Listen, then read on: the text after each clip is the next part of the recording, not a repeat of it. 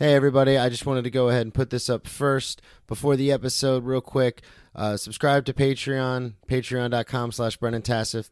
Thank you, everybody that does subscribe. Again, really appreciate it. Just quick uh, producing note. I wanted everyone to know that in this episode, I reference a few time frames. I'm just a little off. Uh, when we are talking about uh, me first hearing about Matt, I said like when I started listening to podcasts in 2006, 2007. I discovered Matt around 2011, so I was just a little off on my dates. I was drunk a lot back then, so sue me. Also, I reference uh, Patrice O'Neal, something that he had said. I said five years ago. Just don't realize how old I'm getting. It was actually 10 years ago. So don't email me or DM me or tell me how much of an idiot I am. I am very aware. Anyway, enjoy the episode. Grab me a beer and grab him a coke. We about to sit for an hour, bullshit and tell jokes. And please don't mix it up, cause he done sobered up. Brandon T Comedy on your social media feeds. And Brandon Tess if it's your ex drinking buddy.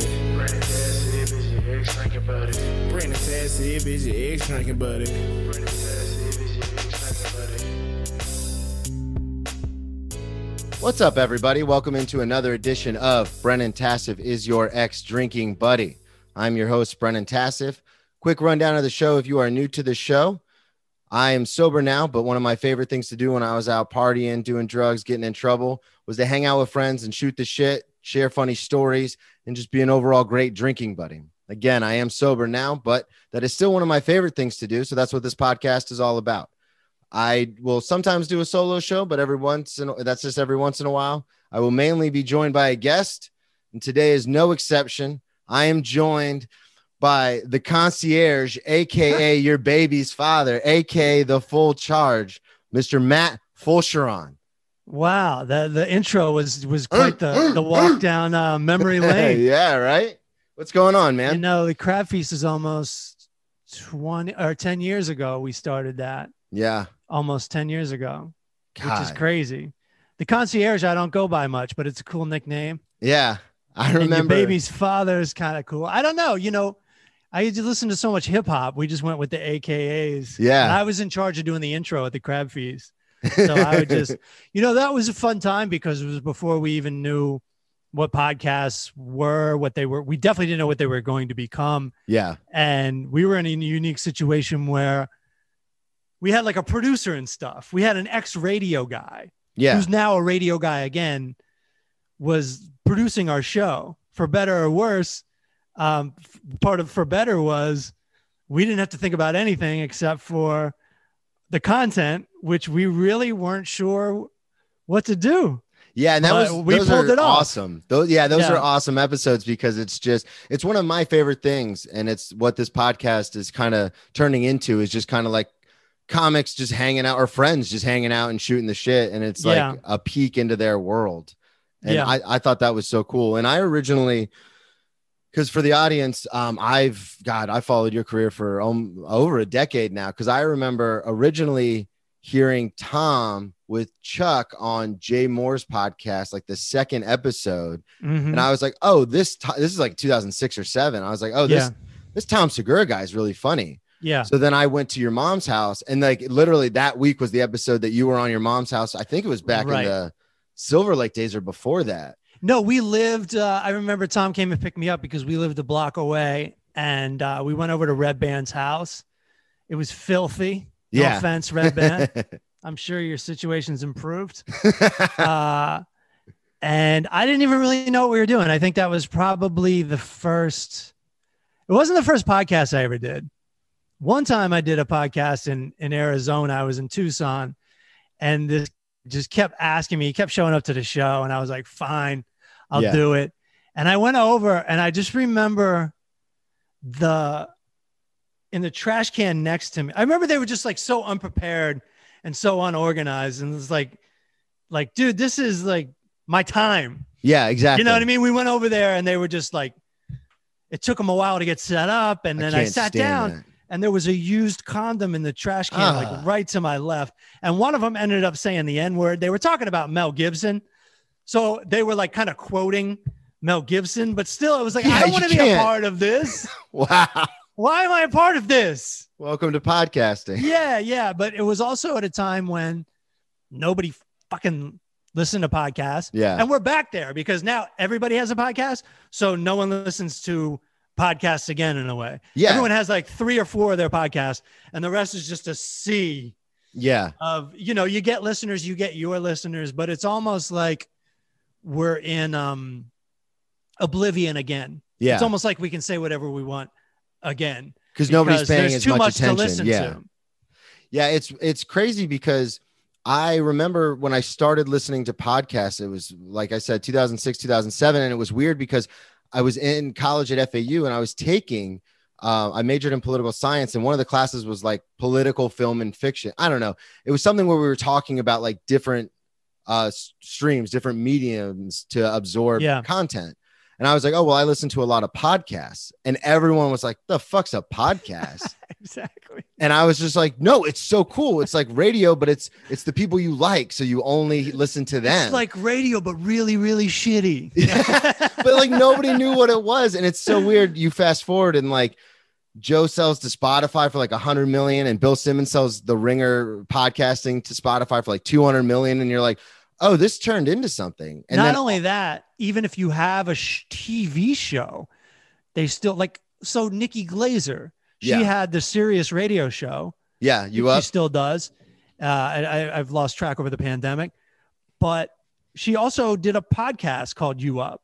Like she would stay in the studio, I think, and do it. Like you have to do a podcast. No matter what you do, you still have to do a podcast too. It's crazy. Yeah, and it's really bizarre because it's one of those things where listening to you guys back then, and then obvious like you are. Oh, I'm, almost forgot. Plug everything up front. I'm sorry. We got into talking, and then Oh, real quick, I'll be in Cleveland, Ohio, uh, April 24th. I'm really interested in, interested in this conversation, though. Keep going. um, but we um, but we started like when I started listening to podcasts all those years ago. It was just it was bizarre because you think of something when you when you hear like you and uh, Tom and Christina and like people that I really look up to and admire as comedians doing this thing. And then like, you know, you fast forward, I, I started drinking again. Like I can't get my shit together. I stopped doing comedy. But then when I got sober, it's like, oh, I, I can do this too. And so like to Mhm. start a podcast, it was, it was bizarre because it's like, now I have something tangible. Now it's Yeah. not like, hey, do you want to fly to Florida to do a show for two hundred dollars? Now it's like, hey, if you have an hour and a half, like we can. And so it was just, it was crazy because when I was texting with you about doing the show, like I looked at my girlfriend and I was like, this is like I've like I used to listen, like still do listen to these people and like think like, God, man, I wish I could get to that level of comedy. And it's like, oh yeah, you could just start a podcast. Yeah. And, and it is like, I don't know, it's your own thing. And it's a great exercise, I find, because I'm a very scripted comedian. Yeah.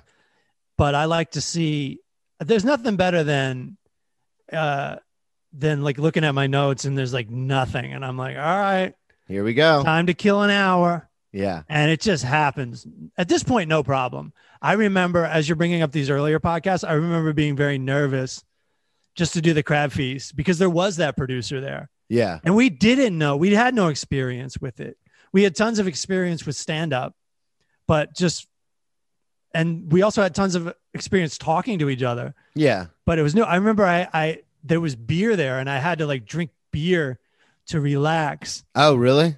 yeah for sure Yeah. just like i had to, i was like i need i need a beer now i now i'm like i better not have a beer before i do the show you know i want to concentrate well, and it's weird too because I treat it, especially when I have local comedians from the Jacksonville scene in here.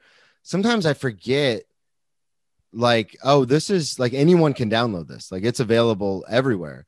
yeah And so I'll we'll be talking about like an open mic or like the I, I always say the different there's people who do comedy and then there are comedians. There's a difference. Yeah. Um right and so I'll start talking shit about like I'm like I'm so pretentious. It's the fucking worst. you name names did you name names Dude.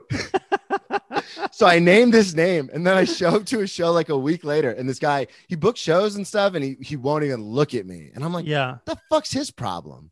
And then I was like, oh no. yeah yeah yeah no it, it's you know it's really it's really incriminating Yeah. and we really sure. need to start taking this shit down after a while because you can get yourself in trouble for shit you said six years ago Oh yeah, definitely. at a certain point.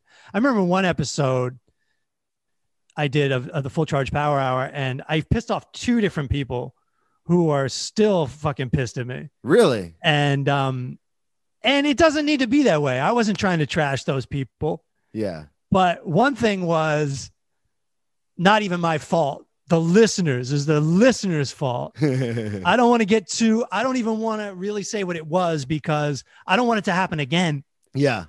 but I was talking about someone, and I didn't name a name, but they went and figured out Yeah. they did research and went to trash that person and to make that person feel bad. Damn. And then the other person, you can't trust these internet people. They're Yeah. animals. They're yeah. They're you know what I mean? They they they thought they were doing something to help me. Yeah, like having your back. Like they got were doing something to charge. to hurt me and to hurt some other person, a completely innocent person Yeah. who did something a little arrogant and a little stupid. Yeah. And um, oh, she got she got tr- trash, man. It sucks. And then this other guy is someone I used to work with. Again, I'm being very careful Yeah, because I don't want to just be as start. It's not a as- yeah. comedian. It's not a comedian. So no one has to fucking find somebody I'm in a fight with for Christ's Yeah. sake. You don't know who this person is, but it got brought up on one one fucking pod, one fucking podcast out of the 500 that I've done, Yeah. and this person sends me hate mail. What? Yeah. And not just about the podcast, Yeah. about like just just in general. how are we going to trash Matt this email? Jesus, man. Yeah, yeah, yeah. It's a lot. It's a lot, dude. The internet has made it so it's not just some bad memory where if I said something stupid at a party, Yeah, it's this existing can always be revisited moment that can it can exist forever as if it's truth yeah. but it's not truth it's something i said one time that got recorded Yeah. it's how i felt then but then it's taken out of context or clipped up or like it's just always there. or if you're that person and you really feeling like you want to make yourself feel miserable that day you're going to go and listen to it and be like oh he yeah, said all he did riled up say it all about over me. again. Yeah. Is it true? No, that can't be true. Well, maybe it's true. You know, they're going to go through this whole thing, whereas you didn't even think about it barely at all. yeah. And so it's all, I really feel like I'm going to go and, and take everything down one day. Yeah. Just scrub it from the internet. I think so because you, we see how, and I feel funny even talking about it. Yeah. We see how people get themselves in trouble for things they did 15 years ago. oh yeah. that were completely unnecessary. They didn't say it. They said it on like in like a tweet. They weren't getting paid to write that tweet. They weren't getting anything from that tweet. It's it's all harm in a way when Yeah. it's taken. Dude, I was watching a movie. I was watching Point Break last night. the original. Yeah, and um, but you can look at a movie that was five years ago, and the words they use are now derogatory, like major derogatory words Oh yeah. like Keanu Reeves, who's the main character, Johnny like, Utah. Yeah, he says like the F word, the other F word, Yeah. The Yeah. offensive F word, and, he, Yeah, the and, and the r word Like I can't even, I don't even feel comfortable I saying what he said. I don't even feel comfortable quoting him. And it's in a movie that's on TV now, and and they don't really care, but it's it's become inappropriate. Yeah, and it's weird because like I still work in the restaurant industry while I'm trying to get everything with like trying to you know do this with stand up, and it, it's bizarre because they're just regular people that I work with, and I being doing comedy for as long as I have, and then like like you said with podcasting and kind of seeing how the culture has shifted. Like people will drop stuff like that all the time at work, and I'm like, whoa, like whoa, But that's the thing. and then they call me the f word. They're like, stop Right, being so right. sensitive, and I'm like, right. I'm like, I'm, I'm, I have some of the most like dark, offensive humor, but like, I don't say shit like that. Like, Right. Well, see, they think it's okay to talk like that, and since they're being told not to talk like that, it makes them want to talk like that even even more. Even though I don't want to hurt anyone's feelings. yeah, I'm the same But way. on the other hand, I don't want to tell anybody how, anybody how to speak either. I I think I think honestly we're nitpicking right now. yeah, We're going to the symptom instead of the problem. exactly. Yeah, But- that's that's but-. But if I wrote that on Twitter, thanks for your opinion, white male. Yeah. And, and I'm not critici- I'm not criticizing that way of thinking either. Okay. I get your point. Yeah, you I really point, yeah. do. But I also don't think what I'm saying is crazy. It's so fucked up. And that's what I mean. There's no fluidity to these to social media. yeah, at all. It's all permanent and it's Yep. all snippets. You're not looking at the person of who I am. You're looking at one thing I said. And it's Yeah. fucked up. And I don't I do think this could very well be the future of civilization. And I think it's crazy. I think we will get past the um the cancel thing that's going on. Yeah. I think we'll get past it because we'll just get used to the context. Yep. And well, did you see um did you watch the documentary, the Patrice O'Neal documentary? No, I haven't seen it yet. I want to see that. Okay. But he um he has a really good point and I I love Patrice, especially his stand up and stuff. I think some of it's super funny and uh but he had a good point. He goes and this was, you know, 5 years ago, 6 years ago, probably even longer, but he his point was just that eh, you know, if you're straightforward and honest with people about who you are, it's a lot harder to cancel you over something you say Yeah. than if you try to act one way and then people find out that you said this other thing. Then it's You- then it's like you you, have to lied be- to us. you have to be consistent. If you're Yeah. consistent, you're okay. Yeah, like because Eminem talks about cons- it in his new song. He's like, people try to cancel me all the time. Like, you can't cancel me. Right. Exactly. And as long as you're upfront about who you are, you already have that support. Yeah, It's not like you're trashing the people you were pretending to be friends with. That's when you get in trouble. yeah, that's when people start to turn on you. I you, Yeah. you brought up something interesting about how with podcasting and the internet, it, it lives forever, but there are certain things that can happen that are just like a memory, that just like a snippet Yeah. in time that you wish you could forget sometimes. Yeah. Um, I actually have a couple of those with you. oh, yeah. yeah. Um, I don't know if you remember, but this is something that sticks out in my head all the time. Uh, but you came to Jacksonville to do a show. Uh, this was years ago. Um, yeah. And you came to Rain Dogs, and I got because I obviously I listened to all your different shows from the Crab Yeah. Feast to Last Exit to Brooklyn to the Full Charge Power Hour. Right. So I was so excited, and I was like, "Hell yeah, full charge coming to Jacksonville doing Rain Dogs is gonna be fun." So I invited people, and I brought my mom. Yeah. Uh, I don't know if you remember this or not, but my mom got hammered I think so. And was like draping all over you. And Yes, she's like, yes, "My yes, son yes, loves you." Yeah. Yeah. Yeah. Yeah. Yeah. have yeah. and I was like, "What the fuck are you doing?" Listen, man, you might have been embarrassed, but that was really nice of her yeah, because you know you go and those those those tours are tough. like the Um, triple run kind of shows and all that. They are tough because you have to you're slumming it when you do those. oh yeah, for sure. And you have to put out of your mind that you did this big show in Vegas last month. You have to show up and you don't know what it's going to be like. It could be like that show in Georgia you were talking Yeah. about before we started the podcast where you don't know who's running it. You kind of made this handshake agreement on Facebook with somebody and you show up and those shows can be a lot of fun because the establishment isn't there. It's Yeah. not a comedy chain. If you fuck up in this bar, if you have a bad show, that's it. It lives and dies right there. yeah, And you can be exceptionally obnoxious. And the expectations are kind of lower in a way. It's like those shows can be really fun, but they can also be just a big argument. So when your mom was drunk and giving me all those like accolades and compliments, I, I that was like really nice for me to okay, be honest cool. with you. In fact, I still remember it. I don't remember much other than that that uh about that night. I remember Yeah. the stage, I remember the show, and I remember I think I drank a little bit too much that night too. Uh nothing crazy, but Yeah. I just remember how nice it was that um that she was so nice to me, to be honest with you.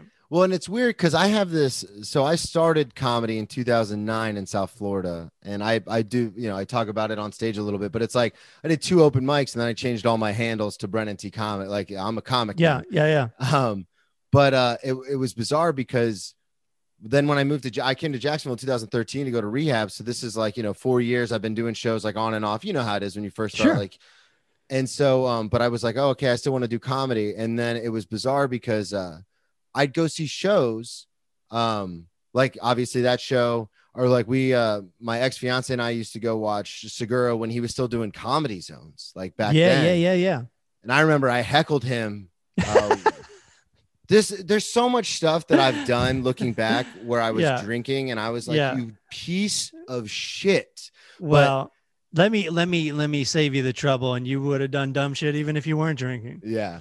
I But- mean, you you know, you just you don't know how to you don't know now you know how to behave, Yeah, exactly. But back then, but I, but you didn't know you didn't know the um what do you call it the uh the etiquette yeah, in exactly. a way, and and you just liked Tom so much that you were like, dude, I'm your boy, I'm your friend, I'm gonna help you right now. well, and that's so, it, but it was with you. So he said he started like a joke about like, um, yeah, I let a buddy of mine borrow a hundred dollars, and I went full charge, and he he he stopped. And he looked at me and he goes, What'd you say? And now I'm like sinking in my chair, which is exactly what you're supposed to like call him out. Uh-huh. Right. And I, I looked, I was like, nothing, not like I'm so, like I'm sorry, Mr. Segura, nothing. And he goes, No, no, no, what'd you say? And I said, the full charge. And he went, Matt, no. And then he just kept going. but it was bizarre because the reason I the point I was going to make was that like because I had been doing comedy, I thought like, oh, we're all like, and I'd listened to so many podcasts with you and him and Sickler and all these. So it's in my brain, it's like, oh, we're all buddies, like we're all Right. friends. Like you forget this is a one-sided conversation. Right. It that is a weird element of of podcasting is and I do a lot of shows with Tom and Christina and some shows you do for their audience and they're like why are you doing a monologue? Like they're not you they they don't even want forgive me podcasting, but they don't even want this higher art form. I consider it a higher art form. Yeah, for sure. Stand up comedy. They kind of just want some chit chat and they kind of just want to talk to you. Some shows, Yeah. most shows they're like all right we're here for a stand-up show we're going to see a stand-up show but every once in a while me and tom will do a show i'll do one of his shows and then in the green room he'll be like that was a show full of people that didn't really want to see a stand-up show they just wanted to kind of meet us and like have a conversation or watch us have a conversation Yeah. like a live podcast some people don't realize that stand-up is different and no matter how loose you are it's still very scripted if you're going to do an hour Yeah, definitely. And the the other weird thing about it too is that it's very similar to when comedians would get, you know, in the 80s, they'd get the sitcom and then they would do the sitcom, get this big following. And then after they, you know, that was over, they would try to tour again. And all these people show up Yeah. to see the character that they played. And it's like- It's like, no, this is this is different. yeah Weird I because think- podcasting is almost devolving into that. I think the worst case scenario is uh I think is David Cross. Like Oh, they yeah. like he mentioned that in that one special, Make America Great Again, which I really liked. Came out before the 2016 election. And um he was trashing Donald Trump and it was it was taped in Austin and people were walking out and he's like, How do people not know what I do? How do people not know what I do? He's like, Did you, you know, I think people are here to see Tobias. Yeah. Which, by the way- the Men in Black movies or something. Yeah, yeah, Men in Black, but but like Arrested Development, he plays Tobias. Like, who would want to see a comedy show from Tobias from Yeah. Arrested Development? The guy who showers Like, in his jeans. Yeah. That guy isn't very self-aware. Yeah. You know, there would be it's weird, it's strange, but we know it's going to continue to happen. And the thing is, podcasting isn't that different. Your podcast personality isn't that different than your stand-up Yeah. personality, but your stand-up personality is much more of a competent professional who's going to keep going and do this act Yeah. maybe break down here or there but there's a mission up there there's a job to do Yeah. This is what I'm up here to say. And this is what we're going to say. And it's very much not like, hey, we're riffing back. It's like, no, this is not an interactive show. Like, it's it goes from casual it goes from extremely casual to extremely professional and there is a difference oh, the, yeah, there's a huge difference. I've noticed. it's like when you go to see your buddy at work you're like who the fuck are you man yeah.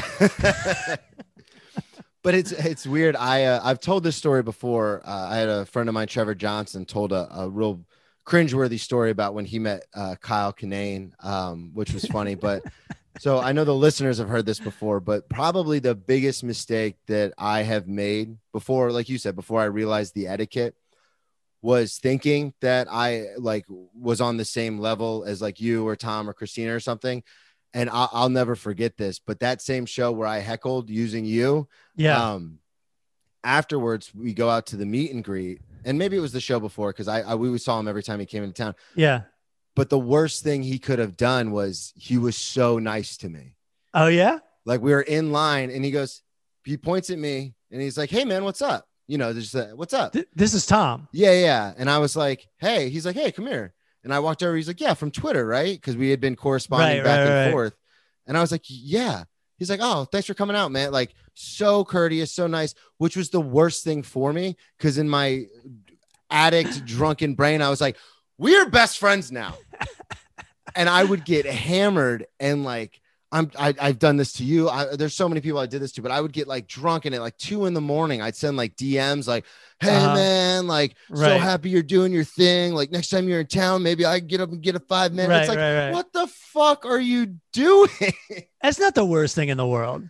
It's not the worst thing in the world because it is written text. yeah. It's not like you're calling someone's phone or Yeah. I've had that's true. people, oh God, you don't even want to give people ideas. But I'll just tell you, fuck it. I've had people call my parents looking for me. What? Yeah. And it's like, you know, that shit's out of line. Yeah, for sure. You don't have to look at your um and by the way, comics need that. They need they don't need the uh, eva- uh, uh validation necessarily, but they do need fans Yeah. to to continue to make money and you need to make money to tour and it's really not the worst thing in the world to do. But it is funny to think that all right, I'm going to be so funny that I'm going to make this comedian laugh because the comedian's not looking for that from you. Yeah. Comedian's looking for the way Tom was talking to you after the show was the, what he's looking for from you, which is, hey, how you doing? Yeah. Yeah. Nice to meet you. Like, there's no expectation other than than like when you're nice to him, that's what he needs. Yeah. He wants to feel like everyone enjoyed the show. He he doesn't need to like laugh. And I'm not saying you did anything wrong, dude. no, no, no. I'm just telling you, like, and you know now, the comedian isn't looking for a laugh.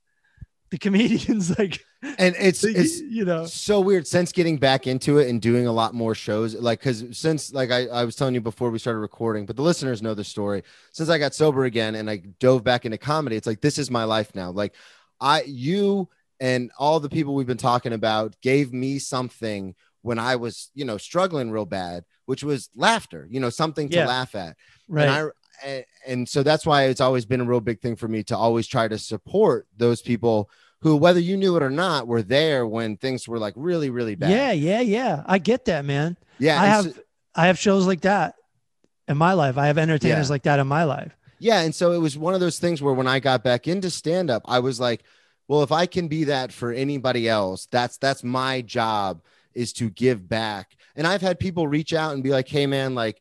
So happy you started the podcast. Like people I used to work with, you know, obviously Yeah. it's friends since we just started, but it's like, you know, I just got sober and this is like an inspiration. I was like, well, I never like don't that, that's that's a little much, but I it's a huge it. inspiration just to see someone else do something that that person might want to do Yeah, is is huge because half the pro- problem with drinking is you just want to fit in. You don't want to say no sometimes when someone offers you a beer. yeah, And then if you're trying to have a clean slate, that one beer can escalate or that one beer can just ruin your perfect record that you wanted to build that momentum. yeah, Um, so it is inspirational just to do something that's difficult. yeah. You're doing something that's difficult and people appreciate that. Well, and that's and it's it's weird because it's like from that movie R- Road Trip. They say it all the time, but it's like if it was easy, it would just be the way. Like everyone right. would do it. Right, right, right.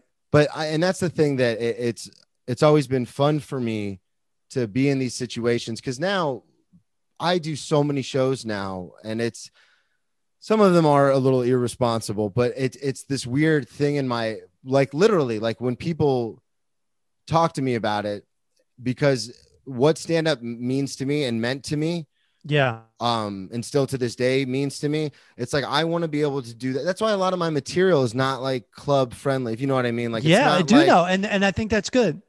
Yeah, it's not like, hey, we're having a good time. It's like, yeah, like um, I have a giant scar on my forehead from when I got into a fight and I cut my own face open to prove a point. Like, Right. anybody else crazy? Like, or Yeah, like yeah, I've yeah. got scars all over my body from when I used to hurt myself. But I try to make that funny. So people in the audience who may have gone through that or going through that, same thing with my alcoholism. It's like, oh, it's not like it's bad, but it's it's gonna be okay. Like, Yeah, but it's also- It's also your unique story, which you have to do no matter what. Yeah.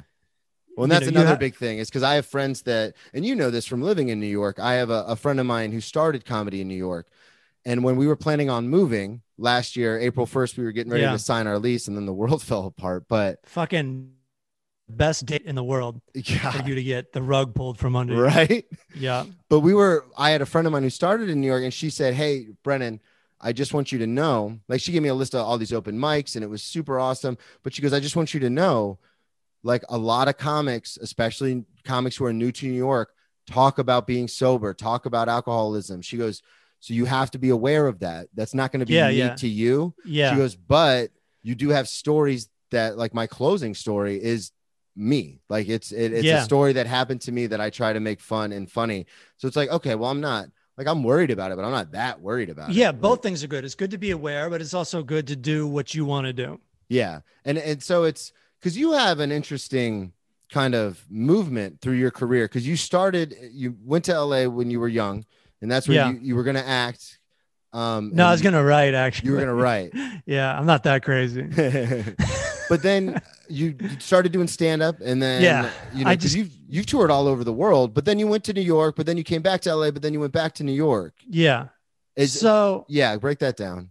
well, the first time I went to New York, it was during a lull. You know, I just wasn't making enough money to survive there. Yeah. But In I LA. Well, things were slowing down in LA. Uh, and I was like, I should try something new. I should, I Okay. should Oh, switch okay. it up. Yeah, yeah. I should switch it up. Not that things were terrible. It was just like I had this big moment where I was touring with Daniel Tosh and I did my half hour special. Yep. And then it wasn't clear how my career was going to go because, you know, my career didn't catch on fire. It was like, okay, Yeah. you did these good things. Great. Good for you. Uh, now you have to figure out kind What of is that another. like? That seems like a total mind fuck because it's someone it's just like, dude, it's just like, a, locally it's like oh to get a half hour special that's it i'm made. But it's like no that's not how it works. That's when you realize that 8 million people have a half hour special. yeah. And just like everyone has a podcast. Yeah, no, it's like you, it opens your eyes because, and it's not your fault because you're led in that direction by your peers, but also by the industry that and your manager and all this stuff. It's like you get that half hour special, Matt, even Tosh, you get that half hour special, you're good. And I got it. And I didn't even get like a booking agent. You oh know, wow it was just, you know what I mean? Like, and it's not, I don't think people disliked it. I just think it wasn't enough to make enough people excited about me that they could make money off me. And so I was just kind of like, you know, kind of on my, I was in a better position yeah in a way, but I was also in a worse position in a way because it's like, all right, Matt, you, it's like I graduated from college or something. It's like, all right, Matt, now you got to get a job. Like now yeah now what? you're on your own now and then you're offending for yourself. And i really felt like i made something for myself in la and so i was going to go to new york. Every time i went to new york i really enjoyed it. Um, but it's a different thing to move there because then all of a sudden you're the competition yeah or i don't know how they viewed me but i didn't feel like i fit in a 100% well, and you I also didn't realize that fitting in with the other comics was so much more or such a big part of yeah your career. I I I missed that somehow. And it was eye opening to me. I was like, oh, I got a million friends in Los Angeles. I got three friends here. Yeah because you came up with the la people and you guys Yeah, were all yeah, doing yeah, shows together so you Right. were all close because i i remember i hope this isn't out of line but i remember you telling a story and this sticks out in my head because I've been in uh, situations where I'm where I'm around these kind of people. Where you were doing a show in New York. I think this is back the f- the first time you were there, and I think you told it on Last Exit to Brooklyn. But you were doing a show in New York, and you showed up because you were booked on the show, and Yeah. there were New York comedians there who hadn't done anything. It'd be like doing Uh-huh. a show with me in Jacksonville, like nothing, no credits. and they looked around like, "Who's this guy?" and you were like, "Are you like I'm fucking leaving? Like, are you serious?" Um, I don't remember that. I do remember getting on stage one time and I just started talking and I heard a comic because you know the comics sit, stand in a certain place in the room. Yeah. The guy goes, uh, "Oh, this guy," as in like they were, you know, they were vaguely aware of me, yeah. and it didn't sound like they liked me. Wow. But that's one guy said one thing. I don't fucking know. All I knew was I was surprised that my credits didn't transfer, not my TV credits, in a college yeah. sort of aspect. I, I was surprised that I didn't, and I'm not saying I didn't fit in. I was just surprised that I didn't fit in right away. Yeah. and that's- and if I had more money, I definitely would have stayed there because I definitely liked it and I definitely started getting the hang of it. But there was there was just so many circumstances that made that such a miserable experience that I kind of just needed to get out. Okay. So then and- back to LA. But when I went to back eh, to LA, you can never go home again again, which is a weird thing for Los Angeles because Los Angeles is some place that people go after they get in their shit a little up and running, then they go there. Well, I started there Yeah. and it's weird, you know, because you've taken time off of comedy.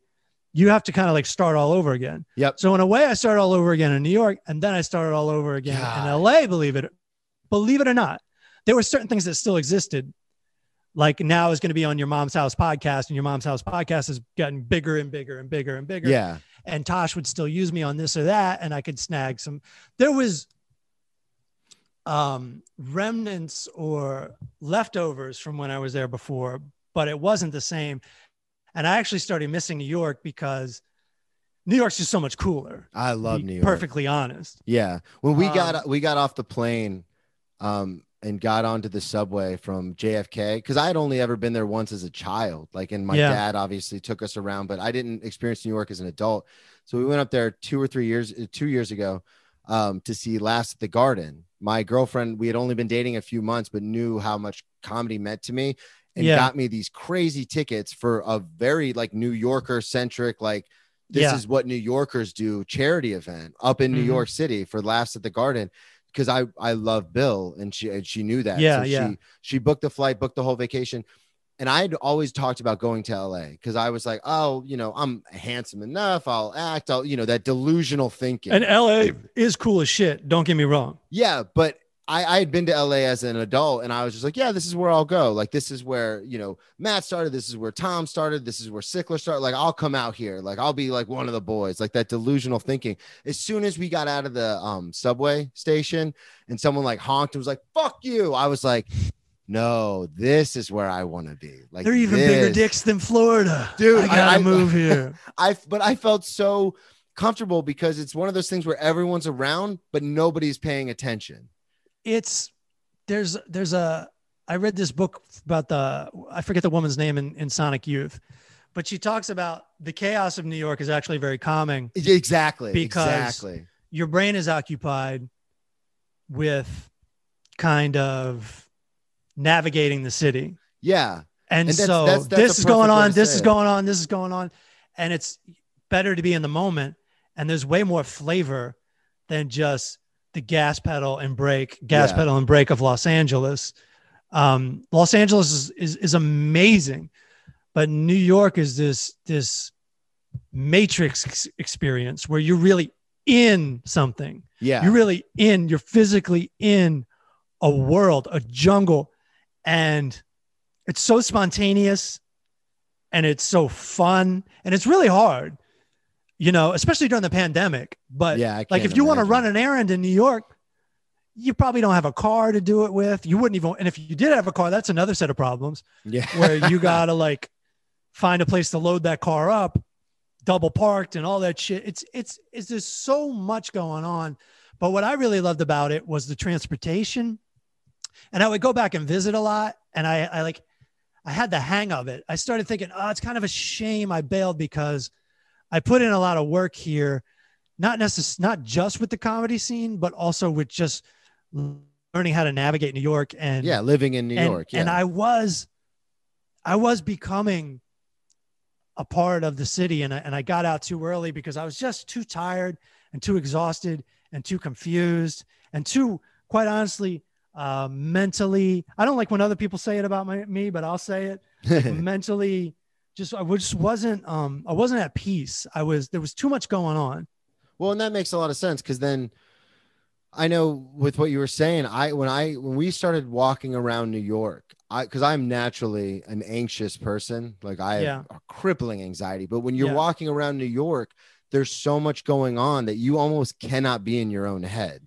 And it's good for being a stand-up comic too, because it's like, oh, you got an opinion about all the things that are going on. Yeah, exactly. take about all the things that are going. You're seeing a lot, not Yeah. on the fucking internet where everybody uses the same terms and everyone's seeing the same exact presentation, the same video, the same photo, the same. You're seeing unique things, Live and in you can then yeah. go, "I saw this today. This Yep. is what I think about it." It's and and you get to see the the human experience, and you get to see so many different types of people, not just different types of races, but different. Everyone's got a different job. Everyone's got Yeah. a different job, and that's that's, That's, another that's another difference. Los Angeles, people have a lot of different jobs, but a good, I don't know the number, a good portion of LA society works in the film business. Yeah. And their mind is always on that. And the discussions are always on that. And everything revolves around that. Whereas outside of that, LA, people aren't as obsessed with entertainment. Even though we're all obsessed with entertainment, it's not like a reality. It's it serves its own purpose. In New York, everyone's doing something different. Yeah. And so There's- there's, no there's not this collective goal of being a goddamn movie star. Yeah, because in LA, that's you you go to LA because, like you said, because the film industry is there.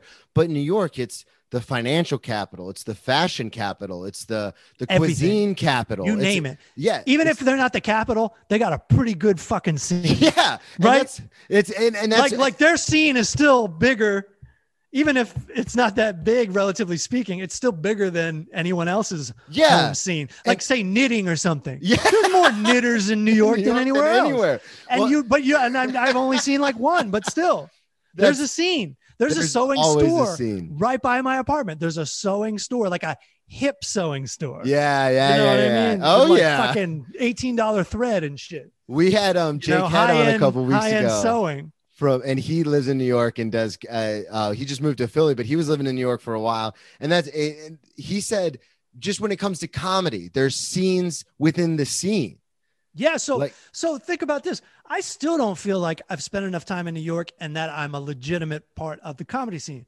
But I'm in it like three clubs. yeah But it doesn't seem like much because there's so many clubs. yeah But three clubs is all I ever had in Los Angeles. I mean, give or take, but still, you see what I'm saying? Even if you get a little piece of that apple, yeah there's you're, just you're you're not hungry. yeah it's well and it's it's crazy because I just like I f- fell in love. Like I said I'd been to LA a couple times and I was like yeah I guess this is the move. But when I when we got when we got to New York I was like I loved like this place is awesome. So we you know and the listeners have heard this but we and I know I told you we did everything. We went back the next year. We had made a plan. We're going.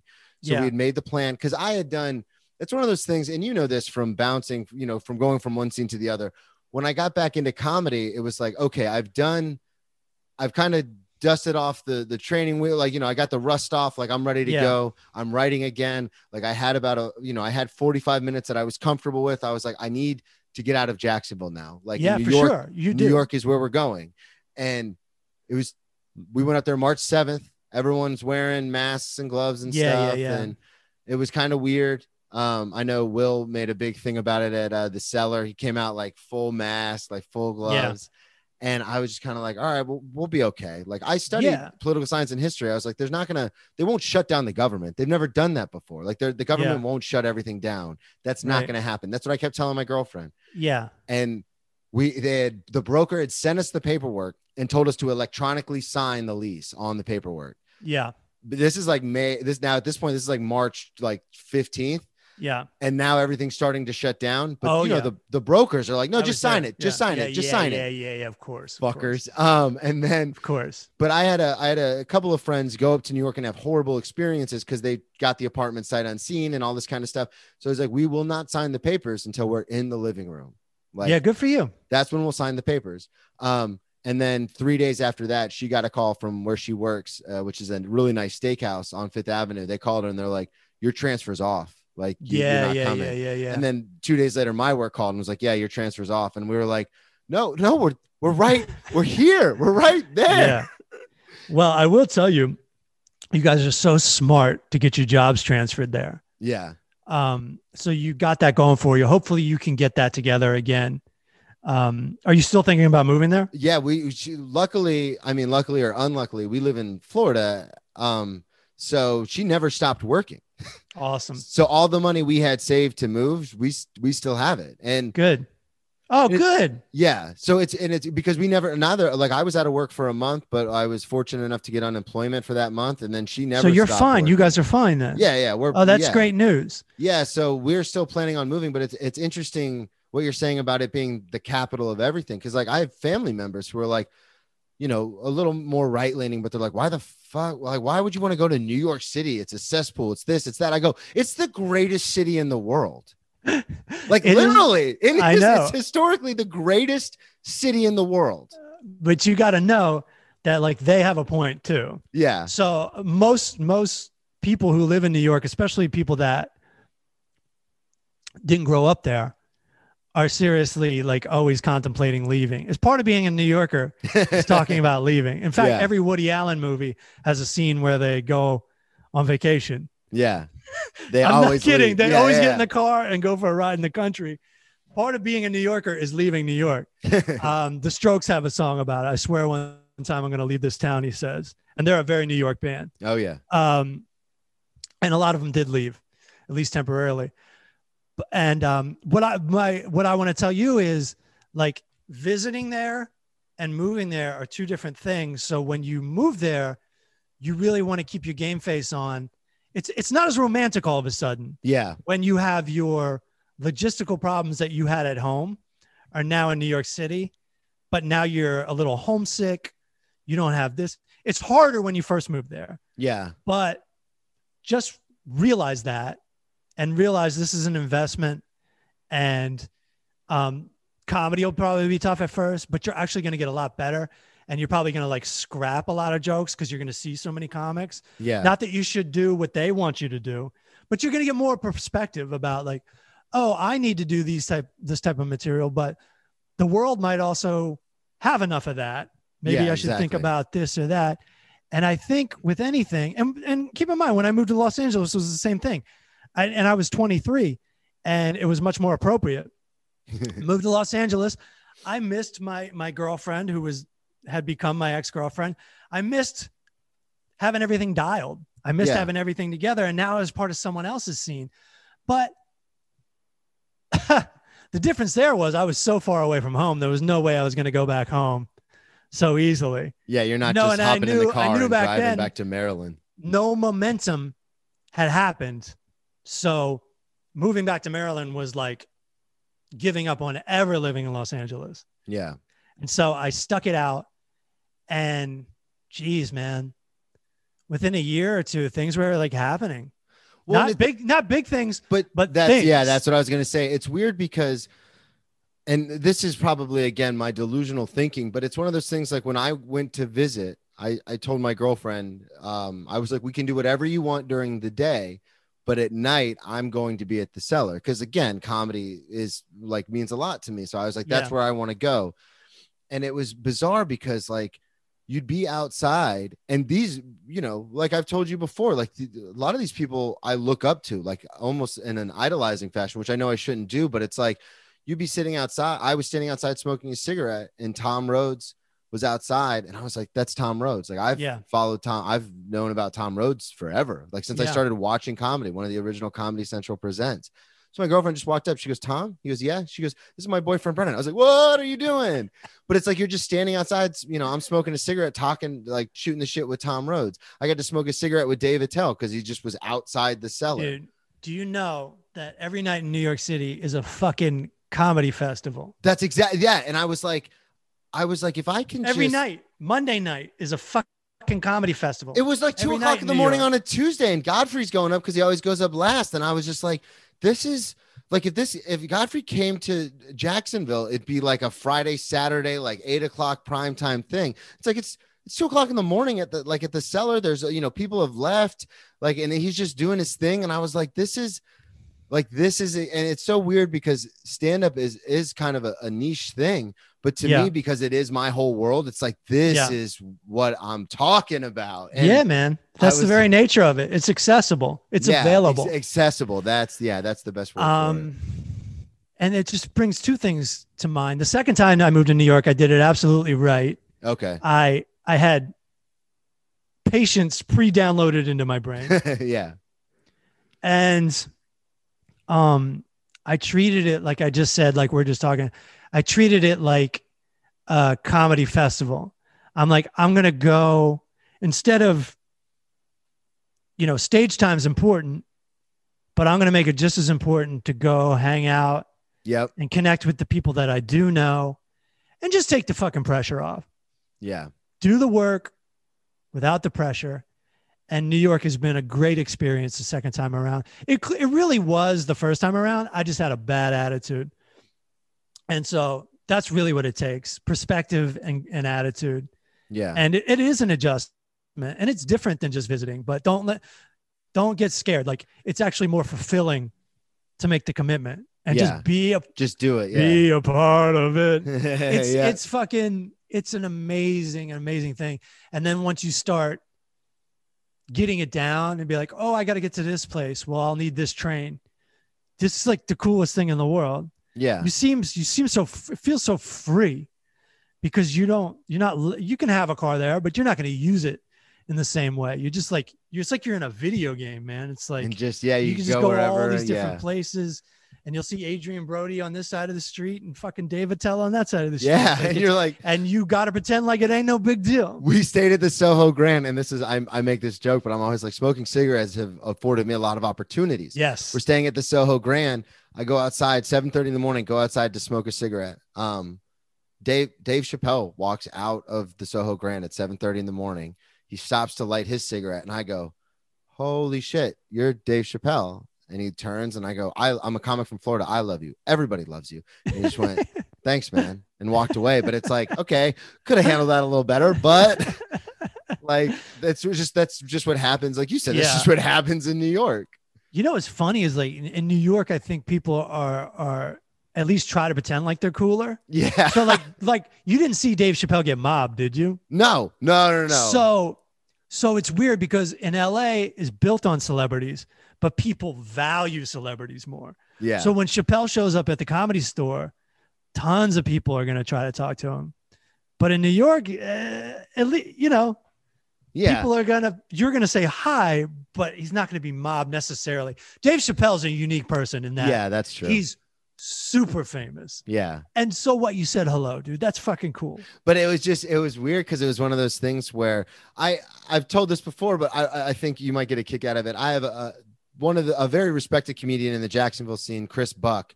He Yeah. um he tours a lot. I know He- yeah, you know Chris. Um, duh, you did the show. Uh, Mhm.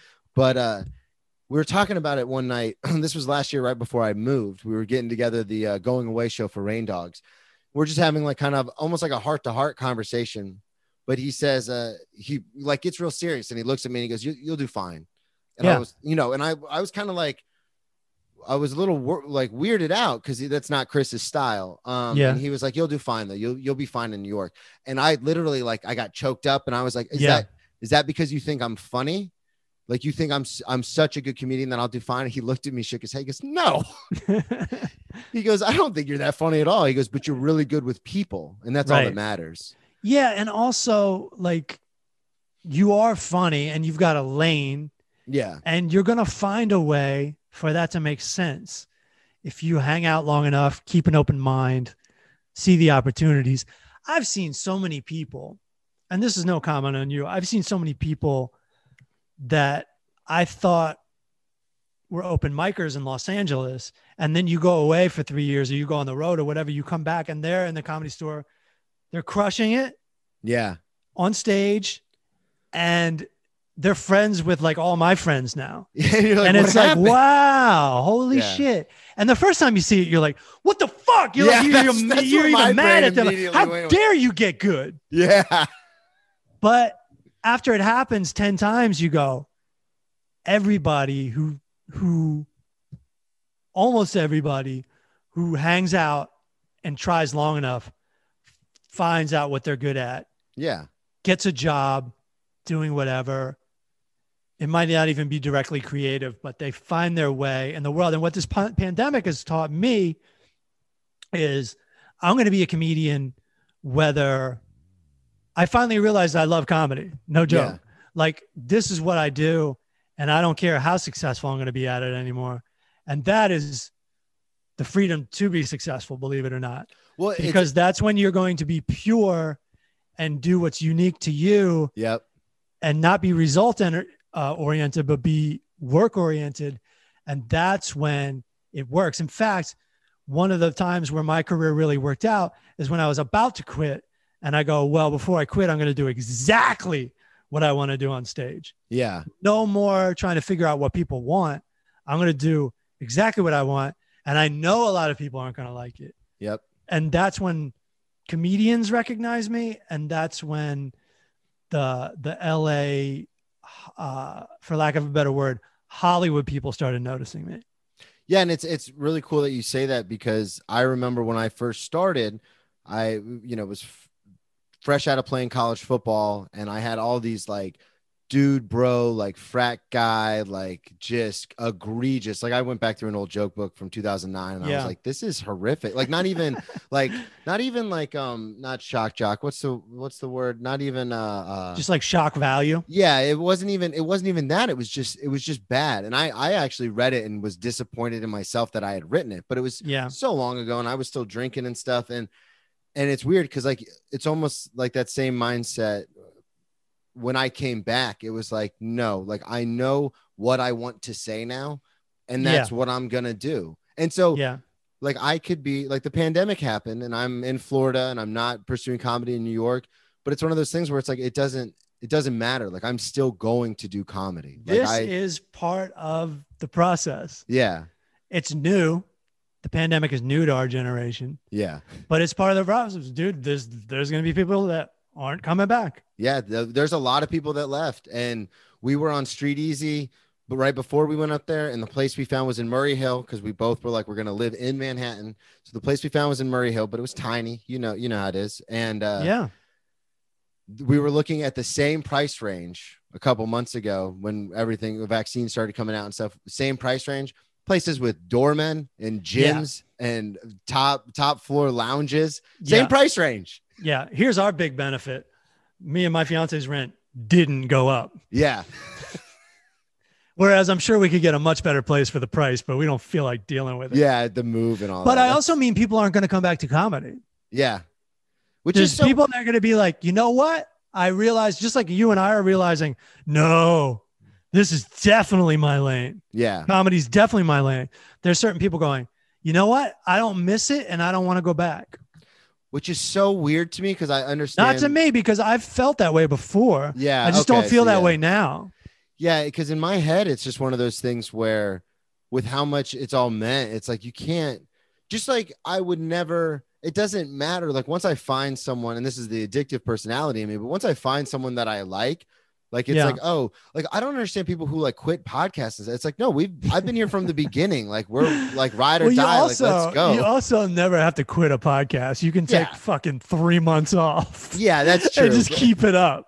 Like I haven't quit my second podcast, Roadheads, but I ain't Yeah. doing any episodes either. yeah, You know but- what I mean? no, no, no. I don't mean I don't mean as a as a creator. I'm talking about as, as a fan. How people oh, just like oh, that's what I mean.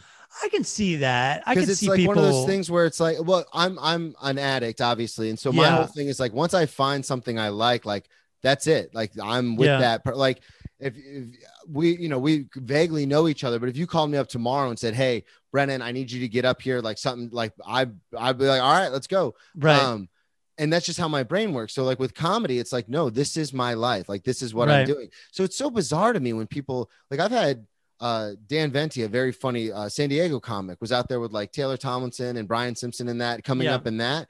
And then he Yeah. just one day decided like, no, like I, I love my girlfriend. Like I, I want to just be with her and be happy. And I'm like, how does that even like There's I can't two- even there's- fathom that? there's two sides to that. One is you achieve and experience comedy and or anything, but we're talking about comedy and you go, "Wow, I accomplished this. I still feel exactly the same. I'm not happier and now I have to do it again." yeah. And so they they fall out of love with comedy. okay. And then I forget the other side of it. The other side of that is, you know, people, some people, no, and some people, oh, I know what I'm trying to say. Some people get scared. Like some people are like, I can't do this anymore. They're scared for whatever reason Yeah. and they ignore their calling. Either way, it's valid. If you don't want to do it, you don't want to do it. But sometimes we don't do stuff because it's going to be hard. Yeah. That's the only thing I'm against. yeah. Okay. It's That makes like- sense. It's like if I quit comedy, it would be because because I thought it was very hard. It wouldn't Yeah. be because I didn't want to do it. I want to do it. In fact, what I've realized is that's what I do. Like all day long, my brain comes up with jokes. Yeah. That's all it fucking Same, does. yep. That's all. That's a one trick pony. And uh, even though I've made it work in the past, it's actually really easy to quit because it's not an ideal life. But what I'm realizing is, oh shit, it is the ideal life. You know, it is. Oh it yeah. is the ideal life for me. And I'm okay with it. And sometimes when I start thinking about how like my parents see me or how the world sees me, I start going, oh, this isn't right. This isn't right. I shouldn't be living like this.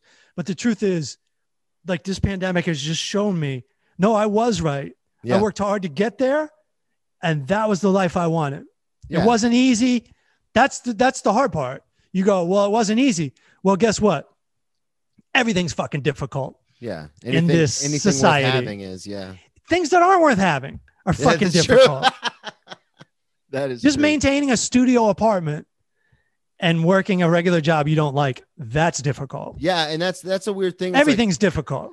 I get it from some of my uh, family, like my twin sister and stuff. It's very much like, okay, well, and this is something I kind of had to sit down with them and, and explain because it was, you know, well, you're gonna get because I was engaged once before and then it didn't work out because I couldn't stop drinking, and so yeah. you fast forward and now I've been with my girlfriend for a few years and they're like, oh, are you gonna get married and have kids and like, you know, buy a house and all that, and I'm like, like no, like that's not, It's really weird that that's, um, I get why people wanted that for their family, yeah,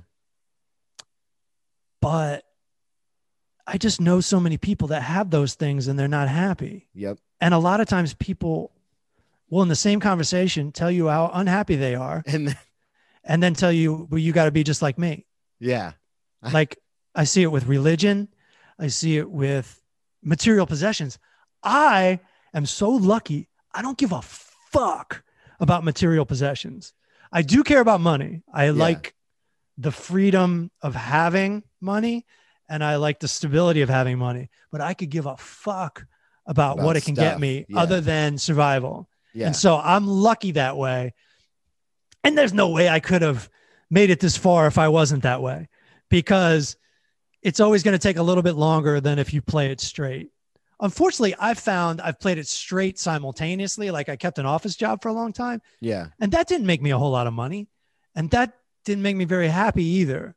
And I got in relationships when I was younger, and that made me less happy than being single. All these things you're supposed to have just to have. yeah. I don't look and- at life that way. I look at things on a case by case basis. Now I found my fiance. She's great. Yes, I commit. But just getting married to anybody?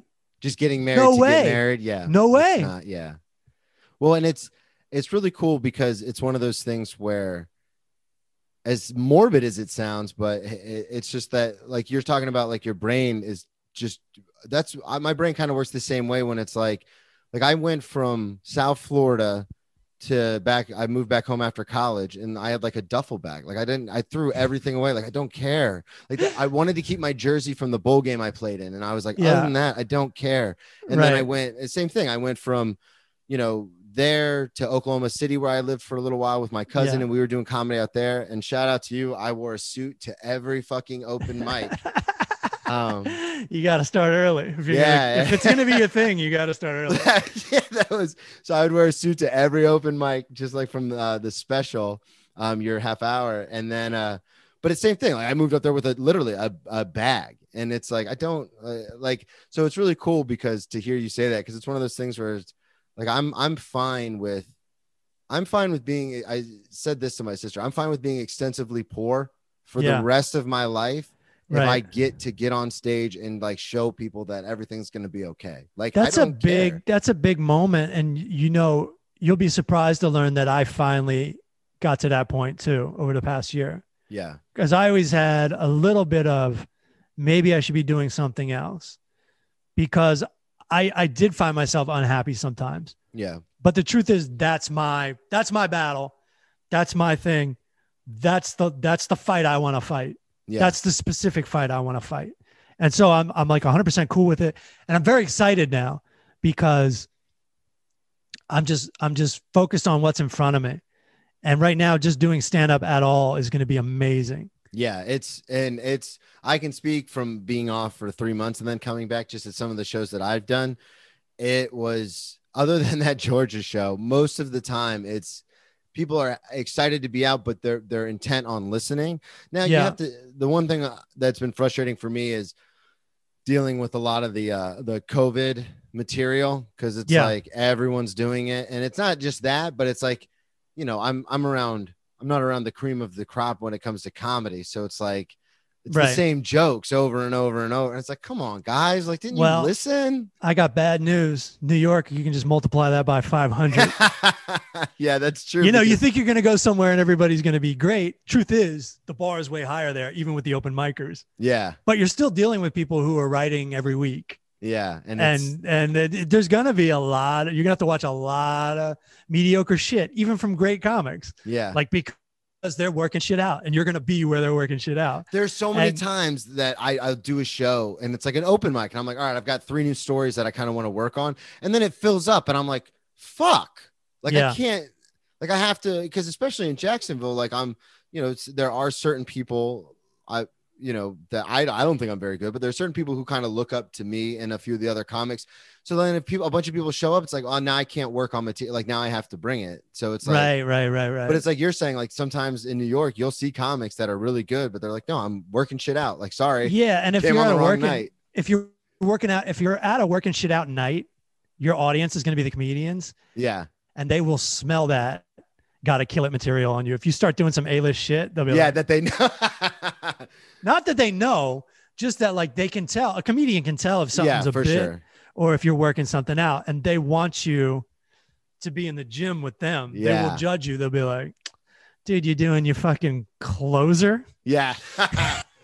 there are so many times where I've done open mics in other cities and gotten nervous and like Yeah. switched gears into like, oh, I'm gonna I'm gonna hit them with my with Right. my best material, like my fucking last Yeah. comic standing set. Here we go. Yeah.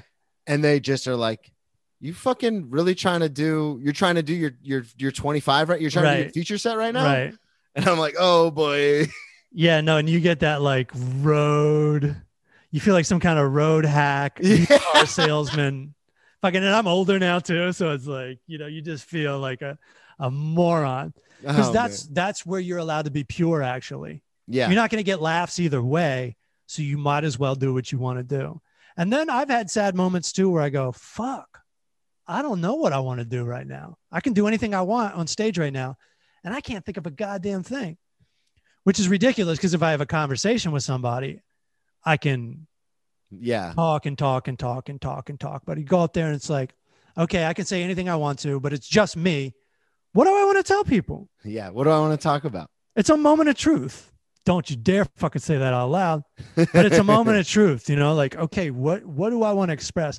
Sometimes I'm not really feeling much other than especially when I'm happy. I'm like, yeah. You're like, oh, we're good. and I don't think you need to be unhappy to be a good comedian. I'm not saying that. I'm just saying as far as God, we I strive to have a clear mind. Yeah. And when I get it, I don't always want to muddy it up. Yeah, and that's the thing. It's weird because um just so much of my material comes from such a dark place that it's weird because it's like, oh, like if I like when like you said, like when I'm having a good week and then I I go to mics because it's it's work. Like, you know, you got to work it out. Yeah. So I'll, I'll go to mics and then I'm just kind of like, I don't really like I'm good, guys. Like I don't really Right. know what I want to talk about. I think I think and I I really don't want to put the message out that you have to be some kind of miserable person to No, make yeah, art, to make comedy because I I think the performance wise 9 times out of 10 you're going to be better when you're in a good mood. Yeah, definitely. Performance wise.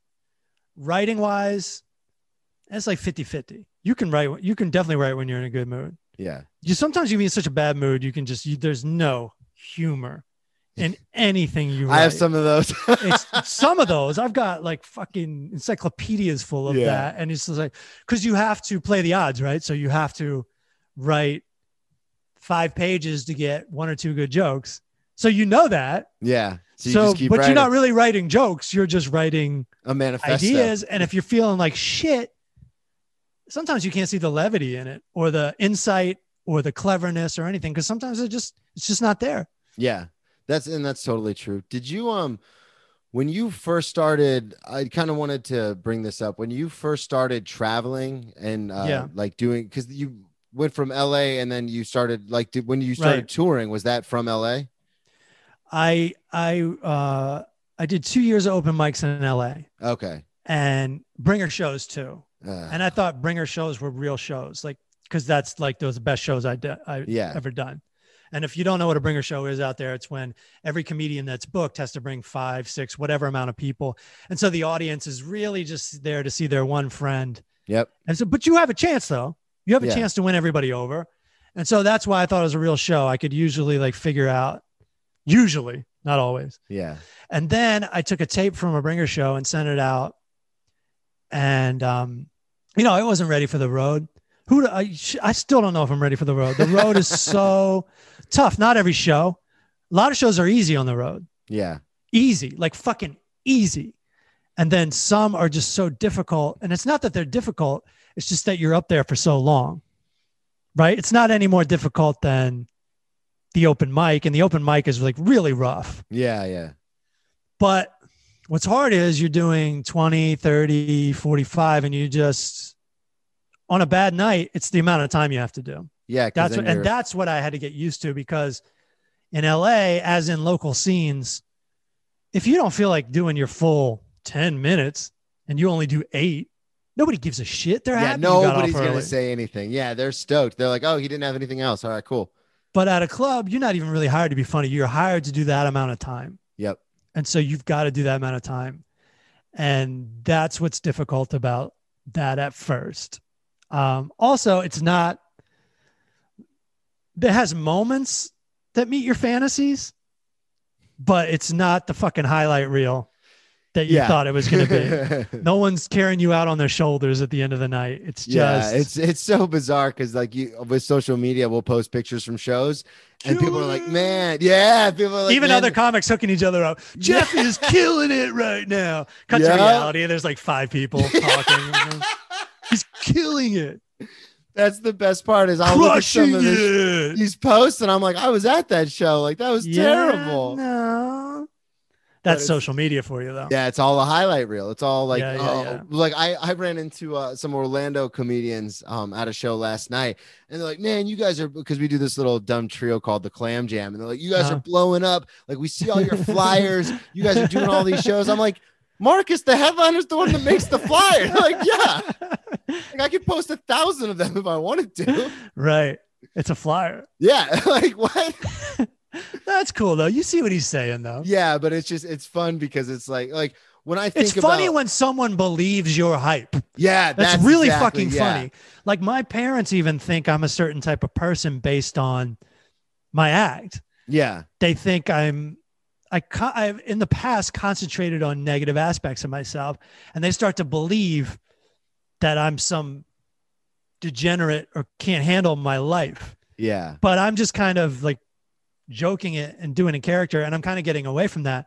But it's weird how much even people that know you will buy into your own promotion, and I think that's a big revelation for all of us, whether you're a comedian or not. Like people, if you tell people what you are, they'll take your word for it. Oh yeah, they just yeah, and I know that because when I was when I was really bad drinking and doing drugs and I wasn't doing any shows for three years, I still told people I was a comedian. Yeah, And like I would still post stuff about comedy, and people were like, "Yeah, right. Brandon's been doing comedy for 11 years." It's like, Right. well, kinda, but kinda not.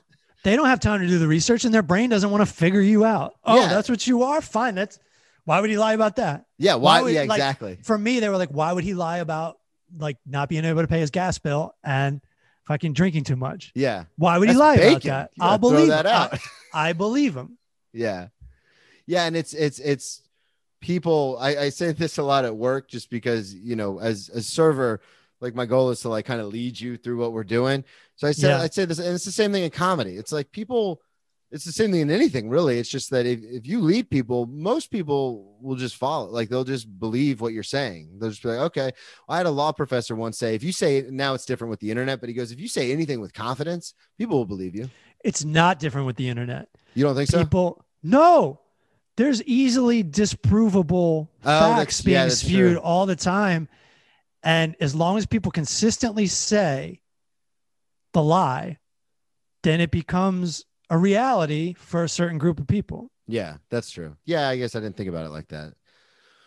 So, it's even crazier in a way. yeah, because you have access to stuff right there, and you're not even going to look it up. All you're going to find on the internet is opposition to what you believe, but you're also going to find confirmation of what you believe. yeah, So if you want to believe something, just concentrate on because no matter what you believe, even if I know I'm 100% right about something, like this desk is solid, I can find something online that says desks aren't really solid. They're this, that, and that. yeah. So there will always be opposition, but I have to go by the article that I already believe in.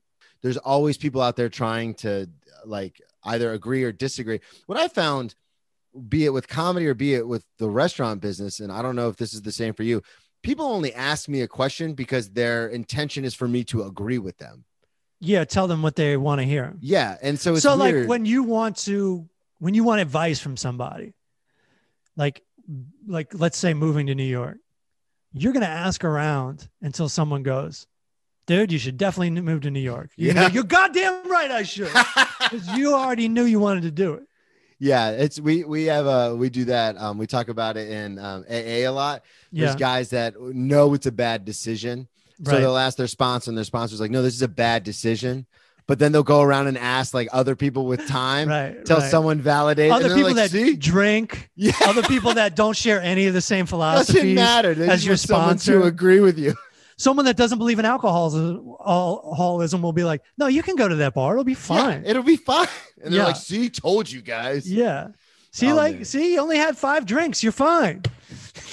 you know, So in their mind, you're fine. yeah, You know you're not fine. Your sponsor knows you're not fine. but it's so it's so crazy how people just kind of twist all that. I want to uh, ask you before we, we're wrapping up, but before we get out of here, just I know I've listened to a bunch of your uh, shows with uh, Kevin Shea and with Joe and everybody. Is there any is there any kind of story that sticks out in your head of like I know we talk about like doing well on stage a lot, but like just not like when you when people ask you about like bombing or anything is there anything Yeah. in particular that sticks out in your head i always like to get this perspective from people especially people who've been doing comedy as long as you have and because you've done you like you, you were on a private jet one week and then i know you talked Yeah. about this then you were taking a greyhound the next week to go to Well, actually, it's a different order. okay right? greyhound because one the week and Greyhound then- first. yeah and then the Because if I jet. got the private jet gig money, I would You buy would- a plane yeah, ticket. that's true okay but have you ever been still, in it's the same month. yeah where just like where you just were like kind of looking at comedy. And it was just one of those things where it was just kind of like just like I, I don't know like a bomb story or like getting like really too fucked up after a show or anything like that. Because i know you talked about it with kevin doing some of the triple runs where you would just like wake up the next day and you're like we got to drive now? Yeah, no, you know, that's that's an exhaustion, that's a fatigue, but that's that's low stakes. So if you bomb at a triple run, a one nighter, like if I bombed in Jacksonville, if I I I remember I did fairly well that night, but Yeah, say did. I bombed, So your mom doesn't hang on me. I move on. I move on. Yeah. But when it really hurts, I was just talking about this with my therapist. I just started going to therapy and it's already been incredibly helpful. Really hurts. And I don't even know if I want to get into too many specifics, but no, yeah, don't if you don't want to. when it's when it's important. Yeah. Like so, well, I'll just tell you. I remember because I, I found a positive spin on this. I remember I showcased for the David Letterman show in 2007, Okay. and I had just been on a bunch of TV shows in a year, and I figured I needed a different set than what I had already done on TV. I thought we were pretty much like, I was that cocky to be like, well, here's the set I'm going to do on Letterman, even though it's not worked out yet. Yeah. I was getting, I was getting that kind of confidence, As a comic, I understand like that. right? How So- terrible of an idea that could be. I did an even worse thing. If I if I had a, a new fresh idea, that at least if I had some passion behind it, yeah. I could sell that five minutes. But what it, I yeah. did, this horrible idea, is I just took all the bits I hadn't done on TV yet Oh no. and tried to find a way to string them together. and if that wasn't bad enough, I don't mean to laugh, but I could, Once- I've done that before. once once it stops, once you realize you're not going to have a good set, panic set in, and I couldn't really move my body. oh, I was no. fucking, I had no control, dry mouth, the whole thing. Completely traumatic. It bothered me for years. It actually bothered me right up until today because I was talking to this therapist and we're talking about these worst case scenarios, like almost like death. It's like, and that's what you're worried about when you get on, if you get nervous before you get on stage, you're kind of like, oh, that worst case scenario is going to happen again, somewhere in the back of your mind. Yeah. But what I realized was, as horrible as that was, and as bad as I reacted to it, half of it was just how bad I reacted to it. Um, that year, I started opening for Daniel Tosh and started working colleges, and that was one of the best chunks of my career for like three or four years straight Yeah. was just like maybe the best moment of my career. And it happened right after that. And so Oh, in my mind, it was always like, oh, I fucked up so bad that that fucked up my career. But the truth is, one of the sweetest spots in my career came right after that because it's unrelated because it's just one night, Yeah. It's just one fucking uh, night. And that Booker from the Letterman show, I see him around. We're still cool. And guess what? There's no Letterman show. Yeah. Doesn't even. There's no fucking, anymore. he doesn't have that job anymore. Yeah. Nobody even watches late night anymore. So if we have to accept that the good things won't last, we also have to accept that the bad things won't last. Yeah. And so that is not the the problem I see it is. It's not the scar. I think it was nobody's fucking thinking about it except for me. And if they are, they're not thinking about just that one night. They're Yeah. just not. When they think of me, they're not thinking of that one night. That's true. It might it might be part of it, but it's not the overall picture. But I have a tendency to be like, well, now I'm just doing a therapy session with you. I'm sorry, but No. Yeah, good. that is that is the that is probably one of the worst nights. Also, I did a TV appearance where I just did not like my performance at all, and that's tough too because you can think of it as like it's your big moment, Yeah. but everyone's got a story like that. Well, and it's I have it to a lesser extent, and I, I know I texted you about this when it happened. But middle of the pandemic, I take two different planes to get up to Dayton, Ohio, to do a show for my mom's pizza place that she owns. Like we're gonna do a comedy show. I remember getting up there, and it's like my whole family's there, and I was Yeah. just like, "Oh, I'm gonna like I've been back into comedy. Like I'm comfortable in comedy now. Like I'm gonna destroy this room." Right. and I bombed for 30 Yeah. minutes in front of my entire family. And I, Yeah. because I was so in my head about like, I have to do well, I have to do well, Yeah. and just bombed. And I was like, it's the middle of a pandemic. I flew two planes to get here, two planes to get home, took off of work, like did all these things. And it was like, and I, and I, I think about it constantly, but nobody else cares. Like my, Right. in, in my mom's head, she was like, that was one of the best nights ever. We sold the most food and I laughed because you had a couple jokes about me and that was it. And in my they head, also like, don't they also don't have the spectrum of laughter and what a comedy show is supposed to sound yeah, like. that's true. So they don't know Yeah, they yeah they get gets blown out of proportion when they see comedy on TV. They're like, all comedy is fucking crazy and energetic. And yeah. the audience goes crazy, but they also haven't seen as many shows as you have, and they don't know that you don't like the show, and they don't know that the audience isn't great. Yeah. Here's something I find so interesting. And my guard's up on family and friends coming to see me yeah, I know big you talked time, about that. because yeah. I've had so many experiences like that. They always say, "Don't worry, we'll laugh," but they fucking flip out when no one's laughing. They're like, Yep. "Huh," they get tighter than you, Yep. and they're not laughing. Never. They're they're more tense than you. You might even be okay with it, Yeah. but they're like clenching their purses, like, like fucking tight. They're like trying to control it with their mind. Please let this go well. And that's really is the audience can't be thinking that way, and the comedian can't be thinking that way. You gotta you gotta just like channel yeah. that energy and be like an open vessel. It's not even it's not even you in a way. It's like the preparation is you, and then the moment is just stop thinking, Yeah. It's just the moment. just let everything happen. yeah. Brought It's it. hard to do. It's very hard to do. Yeah. Well, we brought a full circle, as uh, yes. EA Dubs likes to say. Yes. I even made one of these in the video.